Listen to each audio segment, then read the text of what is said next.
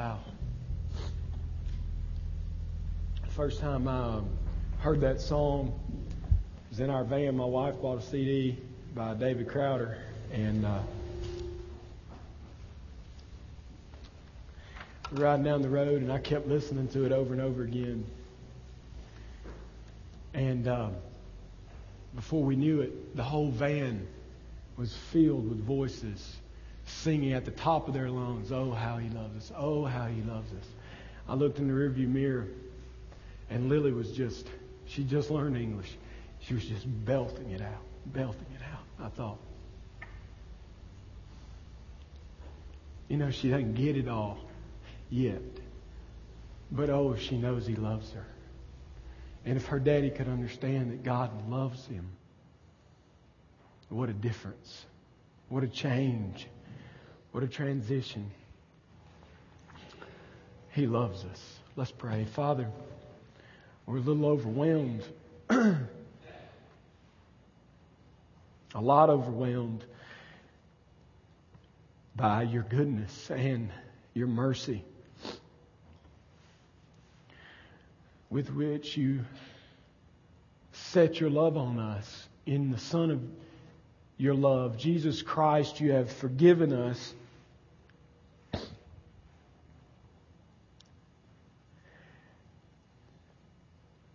And you have become sin on our behalf so that we might become your righteousness. And I don't get it, and we don't get it, and so we are just asking you to be merciful and to continue to apply that truth to our lives, to our hearts, to our minds, and renew us new every morning. If you don't, Lord, we will stray into other loves and other passions and other desires and will create idols and will make them look like us.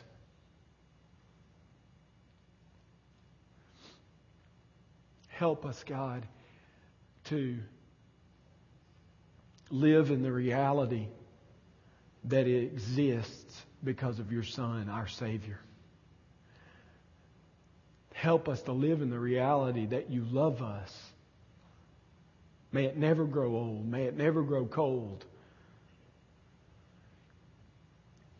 And then, God, would you bind our hearts through you together to love one another? And to turn out from here to this world and be salty light.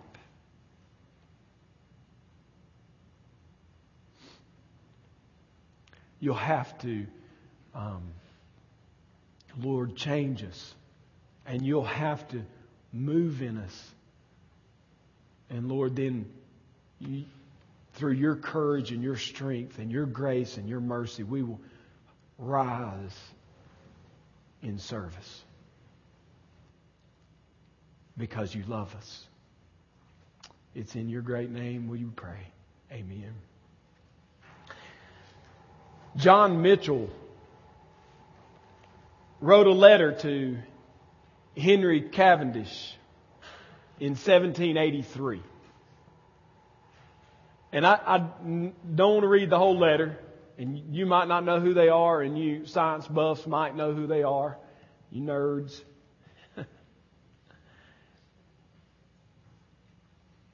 Listen to what he says.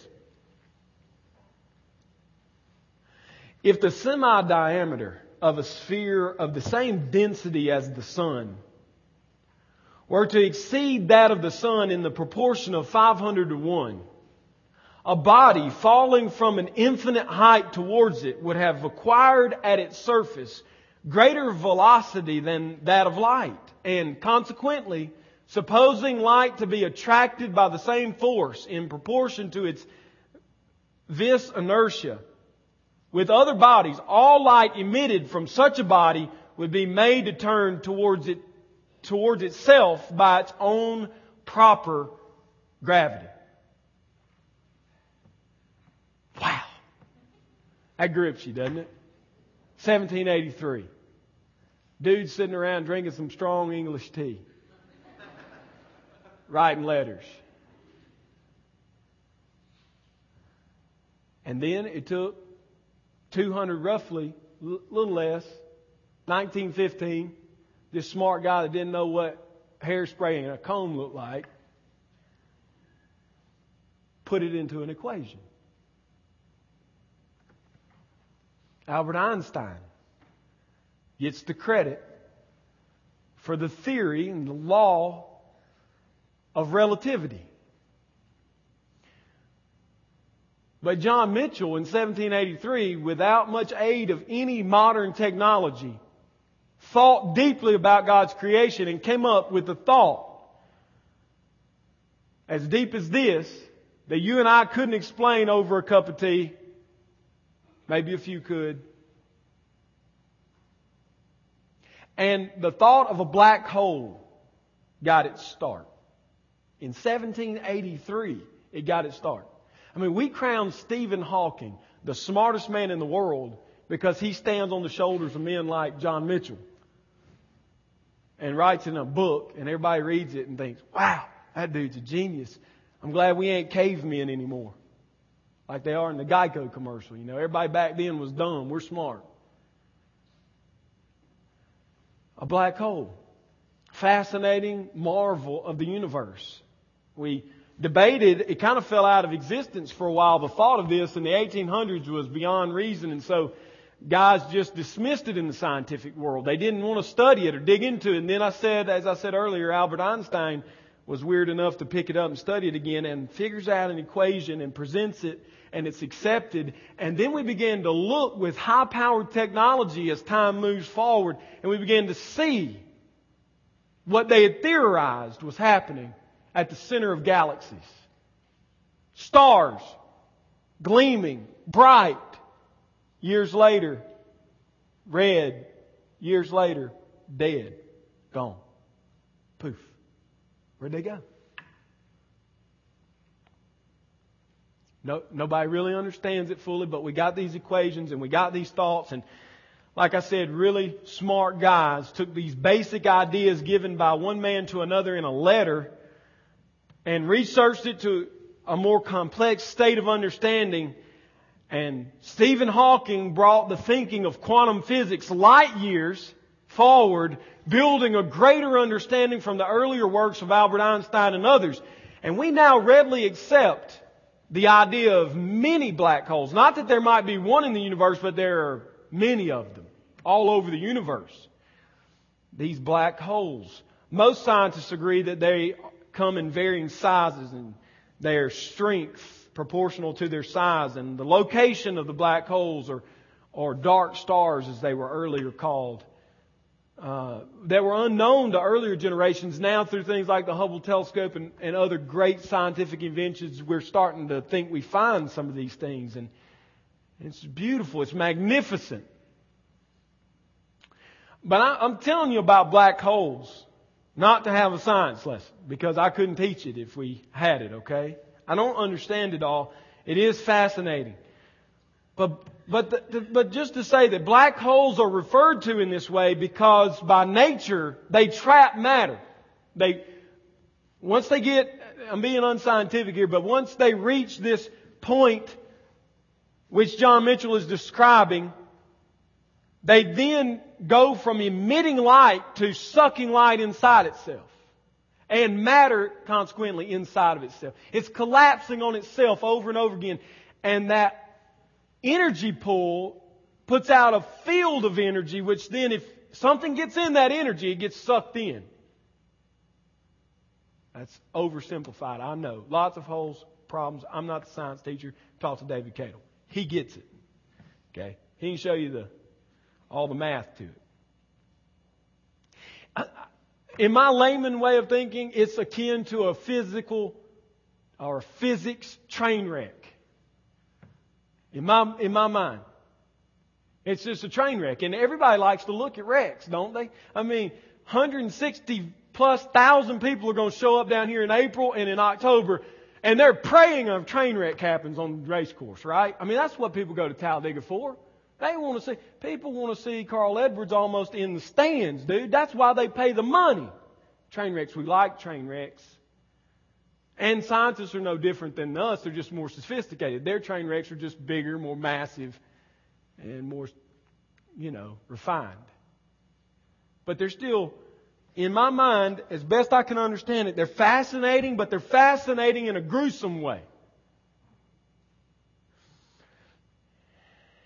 Everyone's fascinated by black holes the way people are fascinated with a chaotic and destructive train, train wreck or car wreck.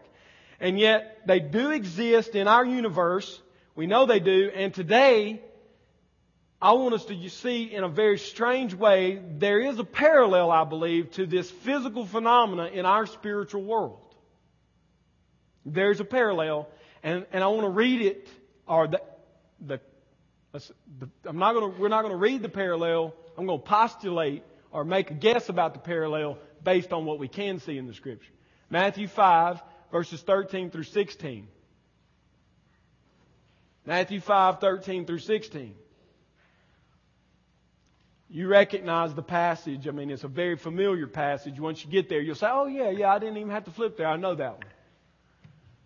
Most of you that hung around church a while have heard countless sermons about it.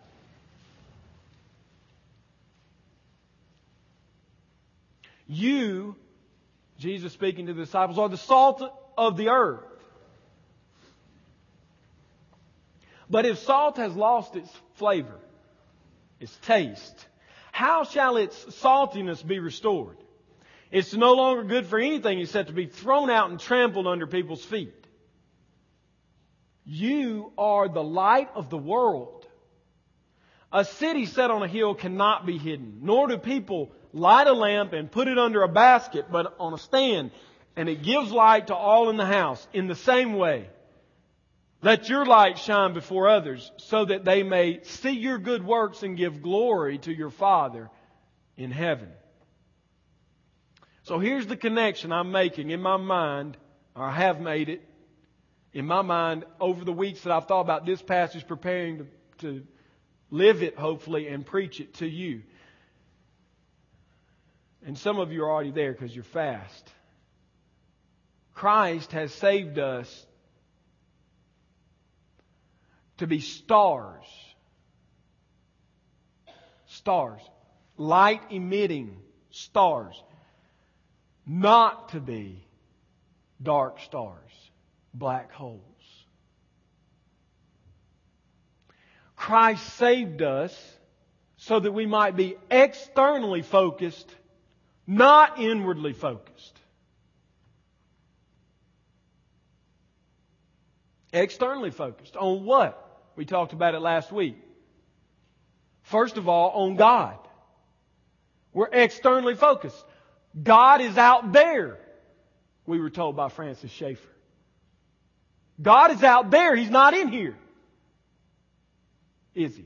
So you can't focus on God internally. That, that, that, that doesn't work. He's not in you naturally. He's not in you. So when He saves us, when God saves us in Christ, it's for an external focus first to God with all of your heart and all of your soul and all of your mind. The whole person that you are, we said last week, loves God. And because you love God, and He loves us, you love us. You love God who drives you to love others. God did not save us. God did not save us that we might become black holes. God saved us that we might be bright lights.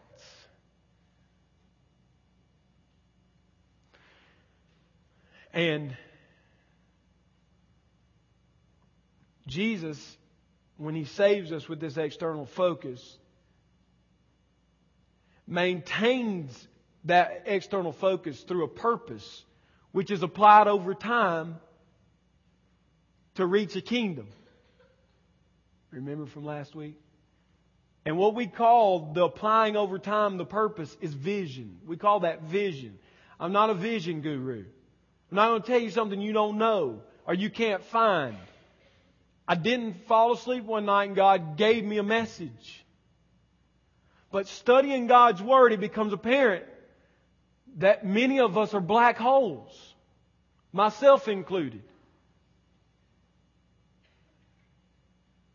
Black holes, sucking all things into ourselves. And, and we're much worse than universal black holes or physical black holes. We're the worst kind of black hole.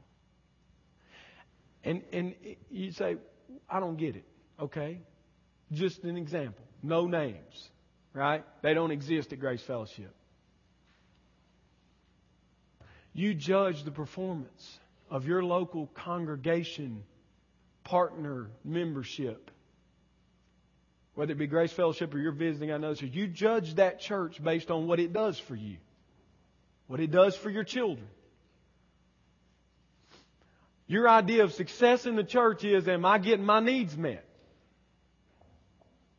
Do people love me enough? Do people befriend me enough? Do people spend enough time with me? Do they do enough for my children? Do they do enough for my husband? Do they visit me enough? Do they call me enough? Do they write me enough? It's all about me. We're like black holes. We get on that little edge and everything gets sucked in. It never goes out. I asked you last week, ask yourself this question in application. If the church went out of existence in our community, this church went out of existence, who would care? I think some people outside the walls of this church would care, but not very many, and it's because I'm a black hole. And a lot of us are. All the energy of Grace Fellowship is sucked here, sucked in, sucked in. All the resources sucked, sucked, sucked in. And Jesus is saying, You're the salt of the earth. You're the light of the world. The concept that someone wouldn't know about a New Testament fellowship of believers is foreign to Jesus and Paul and Timothy. If you ask Paul the same question, Paul, the church at Ephesus ceased to exist, who cares? He could have given you everybody in Ephesus as the answer. Because the focus was not about me and what I get, but rather what God has given so that I might give. We're like black holes. And we build our churches this way. Now, I, am we're, in other words, it's easy to stand here and hide and say, it's y'all's fault. But it's not true. Totally. Not completely. Because the leaders direct you to be black holes often. We prop it up. We baby it. We propagate it. We continue it one generation to the next. I was thinking about this and I was trying to think back, like, when can I see a church that I think is not a black hole? And there's some modern ones that I'm not going to get into because y'all think it's cult of personality. I just like people, you know, and then y'all be wondering why I don't like other people. And that, that's not it. So we'll look way back to a church that existed a long time ago. And I don't care if you think I like this guy because I do. But we had to, we could go back and back and back. And I know one that I've studied, that being the church at Geneva. The Reformation happens. People are leaving the Catholic Church. They're meeting together as bands of believers. And what we see happening in Geneva is chaotic, crazy growth. Do you know they trained over 15,000 pastor missionaries? in the Church of Geneva. Didn't know that, did you? They reached Brazil with the message of the gospel. So much for the theory that Calvin and his followers didn't want anybody to go to heaven. They died on the chopping blocks of France for the gospel. He was training pastors. He was training men. He was training women. They were living it out in their context at Geneva, and people were leaving them. The best that they had were leaving, going to Scotland, like John Knox, who came to Geneva and then went back and started the Scottish Reformation. They were coming from France and then going back into France and starting church after church after church after church with preach the gospel. And we look at that and we think, boy, that's phenomenal. And Jesus would say, that's average. When you've done all I've told you to do, just remember you're an unworthy servant. You've only done what I told you to do. John Calvin's not exceptional, neither is his church. He believed this passage. He wasn't a black hole sucking resources in, worried about what he could get or who could protect him or my buddies, my friends. He was thinking, how can I train this guy that he might go there? How might I train this guy so he can go down the street? How, how can this guy be a better founder, a better, a better carpenter, a better shoe cobbler? How can we help them live like Christ? He was training, he was training, giving and giving, and people, it's contagious, and everybody in the church started giving and giving and giving, and God has made that church a bright light. So much so they wrote it over the wall of Geneva. Darkness and then light. The inscription, I haven't been there, but it's there. How does it happen? It's, it's not rocket science or quantum physics. It's basic Bible. And this is where I'm wanting to go, okay? I'm, and it's going to bleed. You're going to think, man, why do we even have to go over there to eat? I want you to get to eat because I'm giving you a lot to think about. And I want to just talk to you just shortly over there about what I'm talking about here. Because we created these models of church. I'm going to describe them for you, okay? They're not original to me. Colin Marshall, Tony Payne, they, they spent their lives, 35 years, writing about these models of church. And sovereignly, God placed it in my hands as a gift. And I was going to read a chapter and then get busy doing whatever. And I told Dave this morning, I have my Bible out and this book out, and I'm underlining and I'm flipping and I'm reading and I'm studying. And I'm saying, they say it a lot better than I do. That's what I've been feeling and thinking, but they got it. They, you know, they, they, they put it in better words. And so I'm going to give you some models here of church. Some people call them paradigms. Rod said don't use that word because people think, what's a paradigm? You know, which I do too a model, a mind setting. How we think about church. See if you recognize this. I'm not going to tell you which one I think Grace Fellowship is. These are overgeneralizations. We might be some in both categories, but I'm going to give you two categories and then don't listen through and then say, where are we? Pastor as clergyman model. Okay? The pastor is the preacher and the service provider. Sunday is a service of worship. We come together to worship God. That's how we think of it. And so outside of Sunday, we have occasional services sometimes, you know, when the mood's right, the spirit moves or something. Right? And so we have these occasional services. But generally, the pastor spends his time outside of the pulpit counseling and visiting.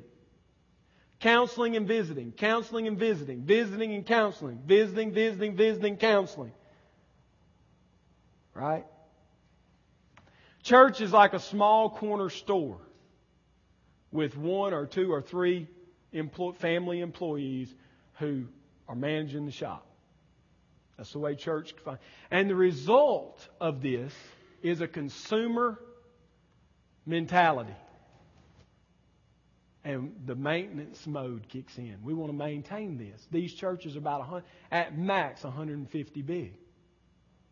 Because one man or a couple men can't do more than that. Okay? And that model carried us from the Reformation shortly after, all the way through the late 70s. And the Jesus movement hit us. We got the feeling something ain't right. The wind, it's a changing. It was in us, wasn't it? We just got to change it. Against the wind. I'm running against the wind. That was the church logo too. It was our thoughts. I was barely born. 77, I broke the scene. Elvis died, I was born.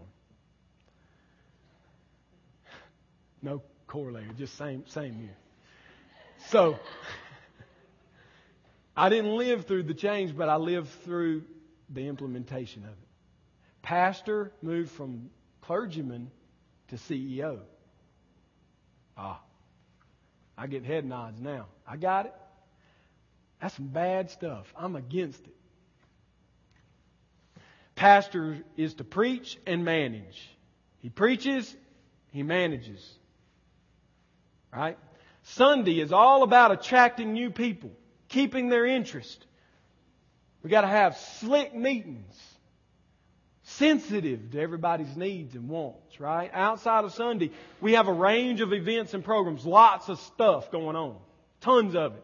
Children's programs, youth programs, college programs, single programs, drug addicted programs, divorce recovery programs. We got program, program, program, program. The bigger we get, the more programs we get, the more people we got to manage. Because this is like a department store. We're like Walmart. One stop shop. Get it all at church. Right? And pastoral care started happening through small groups. This thing got big. It went from 150 to 500 to 1,000, the really slick ones in big cities. 5, 10, 15,000, 20,000, 35,000 monstrous. So that's too big. What do we do? Don't scrap the model, dude. We're getting paid a lot of money. Lots of good things happening. Let's just get some small groups going. So then we got little small groups meeting and everybody's relating in that way. And that's what keeps you hooked into that big monster. Is the small. That's the tentacles of the big church. The small group. Results here the result here is that we take the consumer mentality and now instead of maintaining what we got, we're focused on growing what we got. Got to grow it. Got to keep it going. Got to get our brand out there. And those are the two models that we've had in the Western world for 500 years. 500 years of church growth and church life has been sucked up in that resources, people, energy have been, and time have been marshaled to maintain our institutional churches. That black hole which is sucking everything in. And we know as we study and as we think, as we grow, we know something's not right. But we just can't quite put our finger on it. You ever been there? I know that's not it. I don't want to go back to, you know, Friar Tuck. But that guy that's so slick and polished and all the program, he bothers me too. I don't really get it. I don't know what I'm missing, but I'm missing something. And we just in, intuitively we start getting this way when we grow. And so where are we? With Grace Fellowship, I'm saying, because it doesn't matter where everybody else is. Where are we? Well, we're mainly a clergy church with a little bit of CEO wrapped up in it. We've tried, not you, we, me, leadership here. We've adopted a better model, the best, tried to get the best of both worlds. And try to be biblical. And we haven't been completely wrong, but there's still something, and you sense it, that's missing. And we're not quite sure where it is or what it is. Growth gets measured in black holes by attendance, contributions, programs started, programs that die, any number of other things that have been instituted for spiritual growth. And, and like I said, I'm not upset at everybody else. I think we're in the same mix, in the same default position. We've drifted into default patterns in so many ways around here, and it's our lack of understanding and our lack of intentional leadership that lets us drift there. I'm being real transparent with you. Okay? You can even amen that. I won't be mad. I agree. I think we all do. We drift. We drift back to what we're comfortable, what we're used to. And I'm not ignorant of my audience. a lot of you grew up in the small country churches that were clergy driven.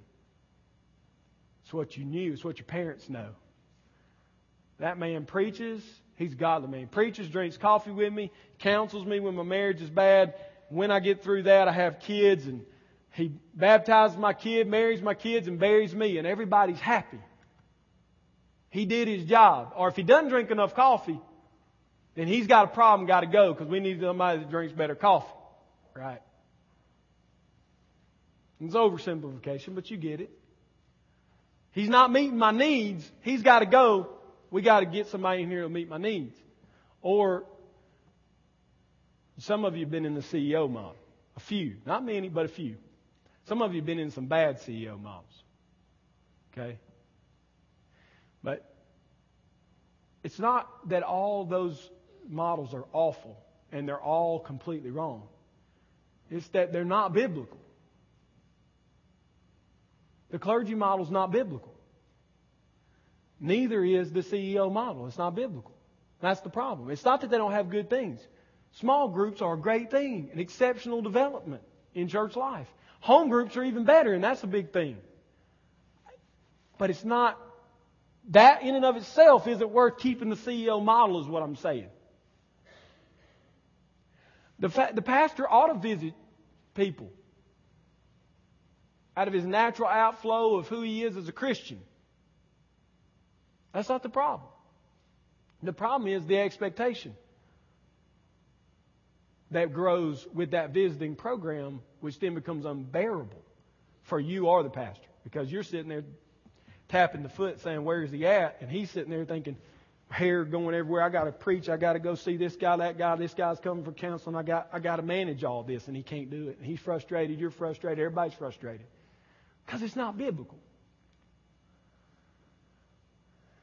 And I'm not a genius for that. I didn't figure it all out. As I said, there's lots of people that believe that, but I believe it. I've lived it. I believe it.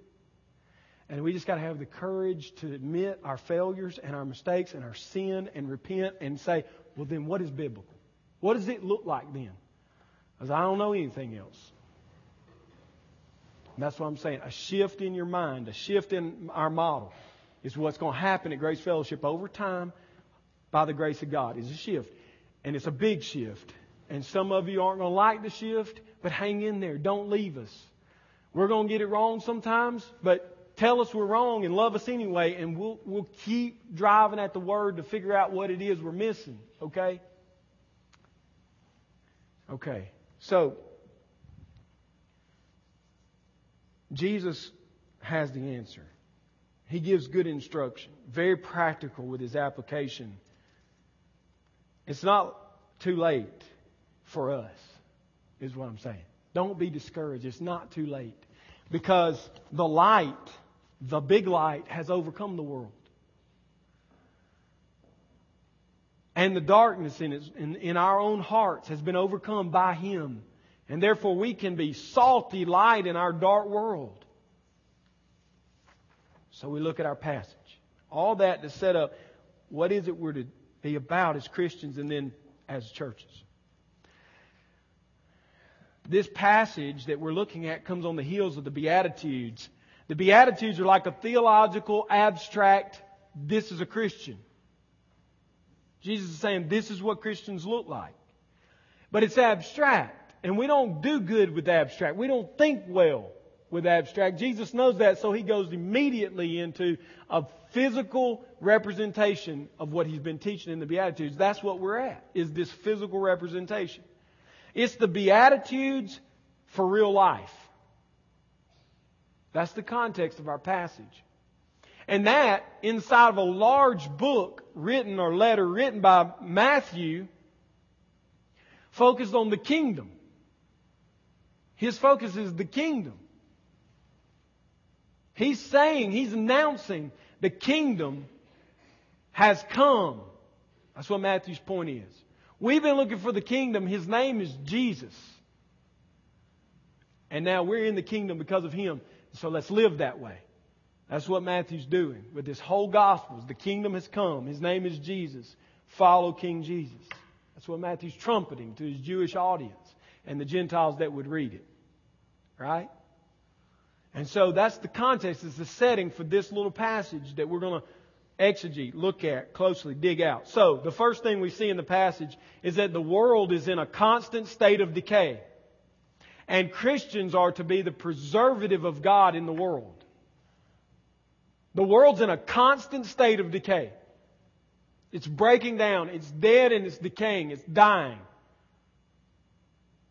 And Christians are to be the salt that preserves the world. And some of your models just got turned upside down because I thought we were trying to get out of the world. We built the Family Life Center so we could pay $5 and join it so we don't have to work out with a bunch of heathens. Come get on our island with us. That's what the church has been screaming at the community. Come get on our island with us. We got it figured out. And the community is saying, no thanks. Meanwhile, they're dying. They're dead and they're dying without us. We've moved out. Literally, and sometimes we've moved out. And so, what's he saying? You are the salt of the earth. Immediately, the Jews, his audience, would have said, we use salt to keep the meat from decaying. Jesus is saying we're to keep the world from decaying. They would have got it that quick. You missed it, I missed it because we got refrigeration. They didn't have refrigeration. So they rubbed all their meat with salt, packed it with salt to keep it fresh, as fresh as possible, as right as possible. It wasn't fresh, but it was right. It, it, it didn't make them sick when they ate it. Okay? And they would have immediately, I think, thought of that and they, and they would have applied it immediately. We're to be in the world, living like the Beatitudes, like the Christians that He's made us. We're to be out there, not in here. That's the first thing I think He's saying. The world, then, secondly, is bland and pointless. And Christians are to be the flavor, the spice of life. If we polled a hundred lost people, I'm not sure any of them would say Christians are the spice of life. because our mind's wrong, our model's wrong. The world knows what we're against, they don't know who we're for. The world knows we don't believe in some social graces. They don't know why or which ones we are for. They see us as dead, stodgy, cold, introverted, heady, answer men, Bible thumpers. They know no point to life. The world doesn't. They think it's madness and chaos. You live a while, you get some, then you die. That's their, that's their motto in every phase of life. And we don't seek to preserve them, as Jesus said. We try to get away from them. And when they do bump into us, we're trying to tell them why they're wrong rather than love God and love them.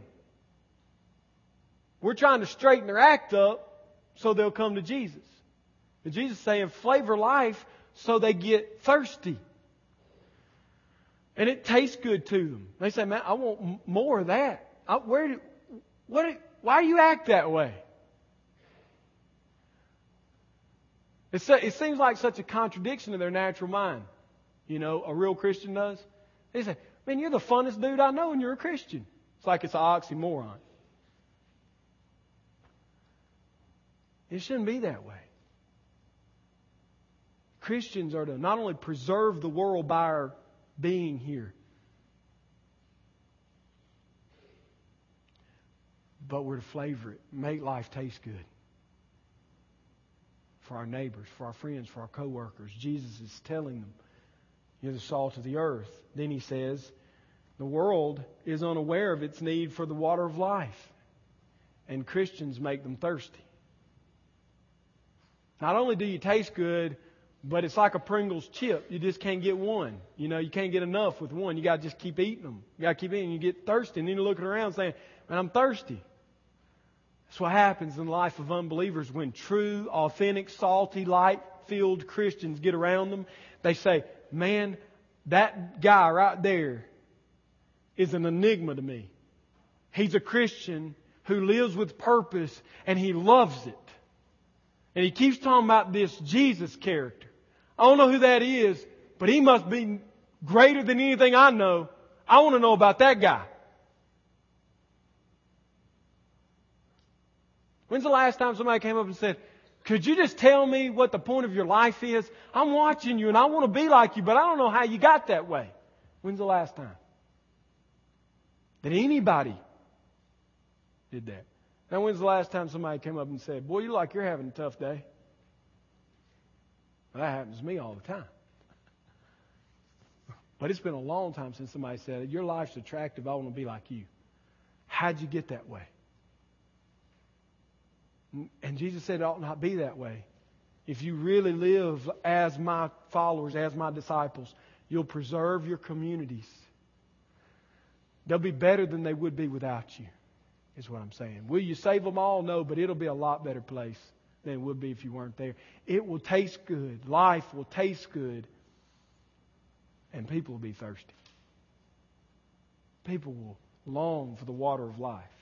They might not know how to say it, but they'll be wanting to know how are you who you are? You don't fit my category, my paradigm, my model. So then he moves to another analogy, which is just as powerful, and it's the one I was drawn off of with the dark star analogy, the black hole. The world is dark and without godly form. The world's a dark place and it's without godly form. It's fallen into disarray. And Christians are to be light which brings the darkness under submission of the one true light. Christians are to be the light in the world. Jesus is the light of the world. Well, yeah, he is. In John 8, he said, I'm the light of the world. But the world will only see his light if his light comes through you if it comes through me.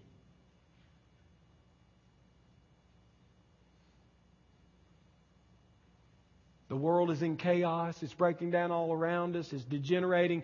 And meanwhile, we're sitting back in our walls and saying, let it rot. Let it stink. Let it be chaotic. We got ours. We're okay. And Jesus is saying, get out of the salt shaker. Don't be a black hole. Get in the world.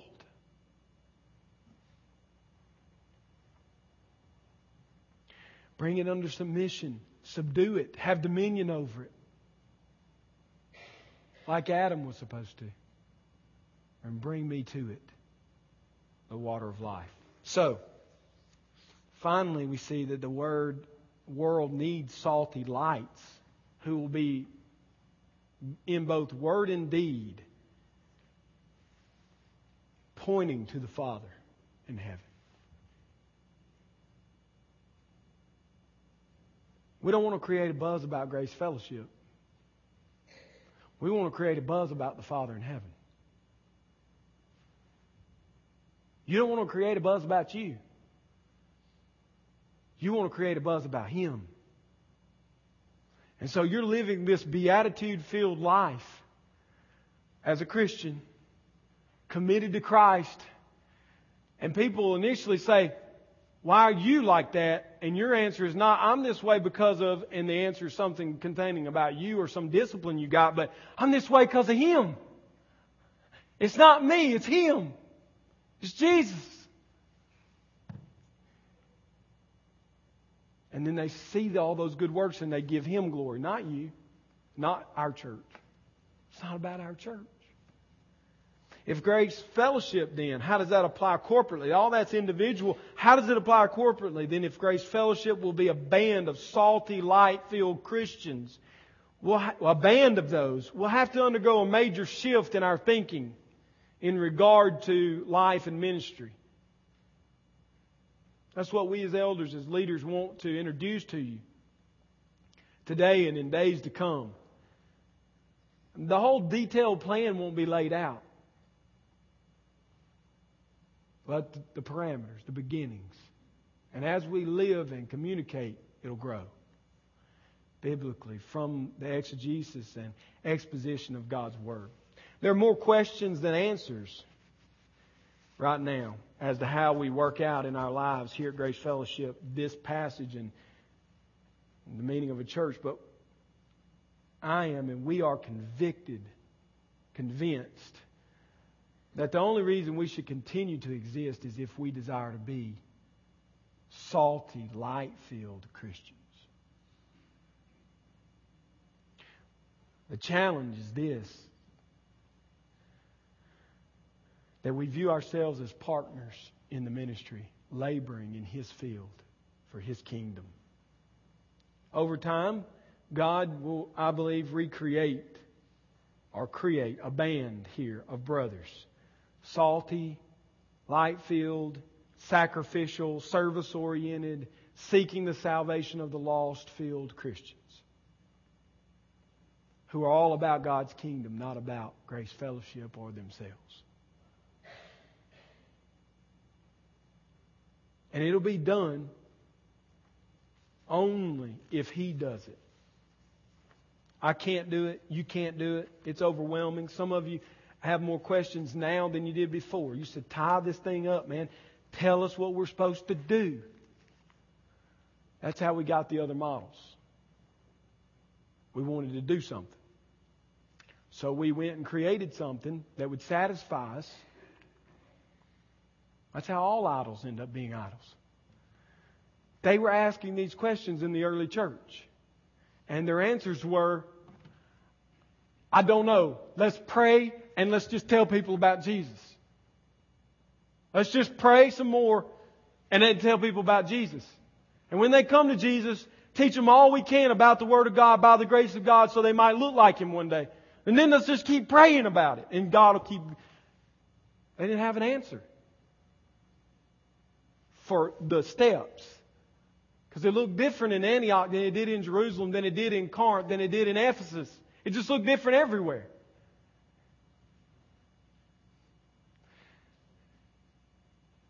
And so I don't have those neat little boxed up presentation here. Here it is. Do these five steps and we're cool. We got it. We're in. It don't happen that way. It's going to be messy. It's going to be intense. You're going to get mad at me. I'm going to get mad at you. I'm going to love you anyway. And I just want you to love me anyway. And love the elders anyway. You say, I feel exposed. Good. Just pray. Man, just pray and beg God to do what only God can do. I don't feel like I got any answers. You don't need answers. You need God. He'll give answers. And there's answers. We're going to get there. We're going to get to some of them over here. Okay? There's answers. So, what did I accomplish today? Hopefully, I started lighting dynamite under this model and lighting dynamite under that model, and now we just got. And we're all messy. And all way say, well, that was fun. And we need to feel exposed and scared, and I don't know if I'm in on this or not. We need to feel all of that and be driven to God and to His Christ, our Savior, and to each other. Okay? All right. Let's pray together. And then we got instructions to drive. And we're just, we, we're not going to do a lot more announcing. We did a lot of announcements such as.